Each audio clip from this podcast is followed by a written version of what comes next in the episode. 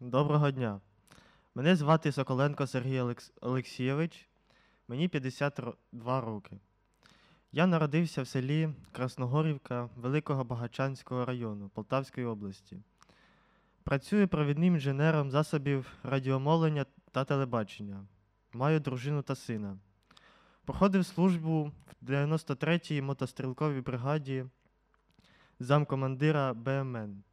Служби під час служби в Збройних силах СРСР з 1970 року по, по 1979 рік перебував у складі контингенту радянських військ в Афганістані.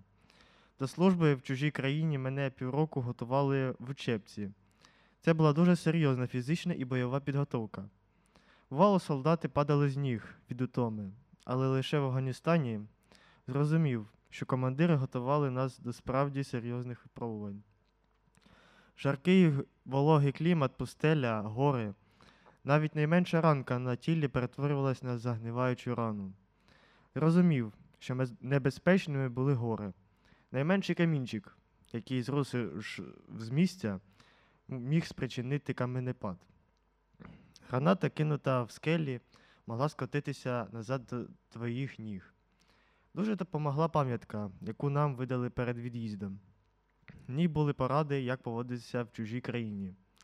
Після учебки в Афганістані став наводчиком відділення реактивної системи залпового вогню- вогню БММ-21 Град. Полк наш базувався у долині смерті. За збігом обставин, як ми, так і місцеві жителі, цю долину назвали так тому, що, як правило, до обіду там стояла гарна погода, а потім починалися вітри і пилові бурі. Та ми на основному місці базування довго не затримувалися. Нас часто залучали до участі в бойових операціях у різних частинах країни. З Пакистану гірськими стежками проходили бандитські формування та каравани зі зброєю. Наше завдання було перекрити ці шляхи і знищити ворога. Як правило, в дорогу вирушало два зводи це шість бойових машин і град. У супроводі трьох-чотирьох ПТРів. У наше завдання входила вогнева підтримка піхоти та десантно-штурмових бригад. Найбільш небезпечно було просуватися до місця призначення гірською місцевістю. Там ми були найбільш вразливими. Душмани вміло ховалися в горах серед каміння й обстрілювали нас. Бійці з супроводжуючих БТРів розстрілювали їх. Бувало, використовували димові шашки, особливо тоді, коли наша колона перебувала в ущелині. Нам заважав і татем, тамтешній клімат. Пекуча афганістанська пустеля, а на перервах трескучі морози.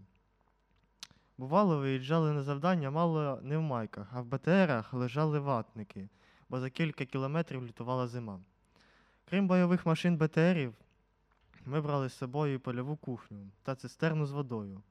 На основній базі була пробита свердловина, з якої набирали воду, бо вода з місцевих джерел та водойм вважалася головним джерелом інфікування. Нам забороняли її вживати. Солдати часто хворіли на вірусний гепатит, дошкуляли незвичні нам інфекційні хвороби.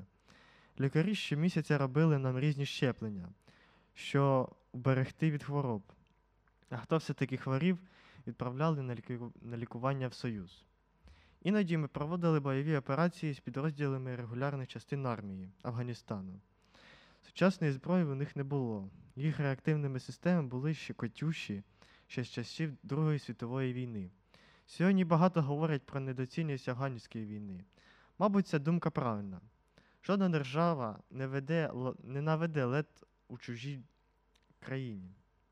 І я, і всі мої друзі по зброї були кинуті у сусідню державу захищати південні рубежі СРСР, бо з боку Афганістану бачали конкретну загрозу радянським кордонам.